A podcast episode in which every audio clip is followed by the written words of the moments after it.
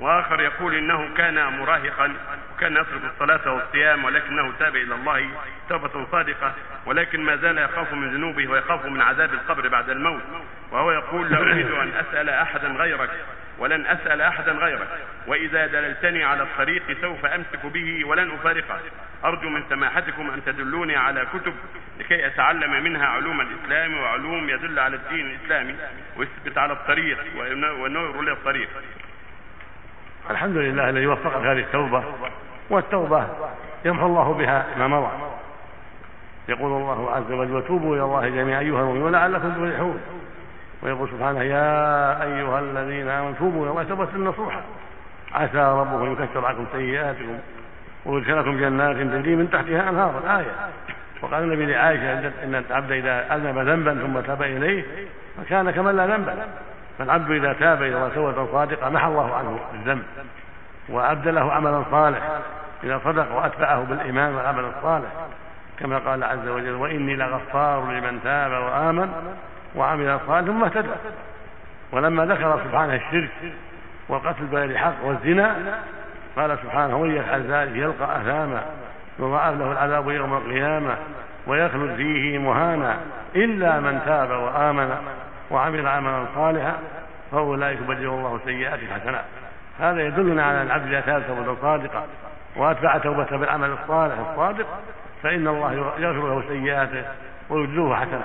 هذا من فضل سبحانه وتعالى.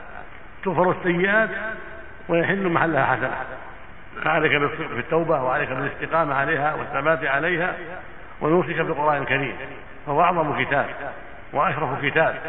فعليك بكتاب الله أكثر من تلاوته وتدبر معانيه ففيه الهدى والنور وفيه الشفاء من كل سوء. وهكذا حفظ تسمى السنة سنه النبي صلى الله عليه وسلم مثل الأحاديث الأربعين النووية التي جمعها النووي وكملها ابن رجب خمسين حديثا هي أحاديث مهمة احفظها تستفيد منها. وهكذا يتيسر لك حفظ بقية متون بعض متون الحديث مثل عمدة الأحكام. في الحديث الشيخ عبد الغني بن المقدس رحمه الله أو بلوغ المرام في الأحاديث هذا أيضا يفيد جدا. وعليك بكتاب التوحيد. للشيخ محمد رحمة الله عليه فهو كتاب عظيم في العقيدة تحفظه. وثلاثة الأصول كتاب عظيم مفيد. وأدب المشي إلى الصلاة كل هذه كتب نافعة. وإذا كنت قد درست في في ثانوي أو متوسط أو فوق ذلك فعندك كتب أخرى فوق ذلك فيها علم أكثر مثل زاد المعاد للغي في هدي خير العباد.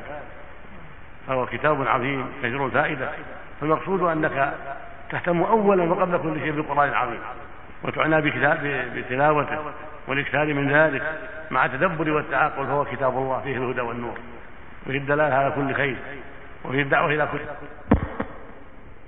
طيب العقيدة كتاب التوحيد للشيخ الإمام محمد عبد الوهاب رحمة الله عليه وكتاب ثلاثة الأصول كشف الشبهات والعقيدة الوصية للشيخ الإسلام ابن تيمية. هذه كتب عظيمة كثيرة الفائدة وهذا إلى الصلاة في الصلاة والزكاة والصيام كتاب صغير مفيد أو عمدة الفقه لموفق من قدامة فيها خير كثير. ثم بعد ذلك إذا كنت تتعلم وتشوف الدم هناك كتب أخرى سوف تستفيدونها إن شاء الله. نعم.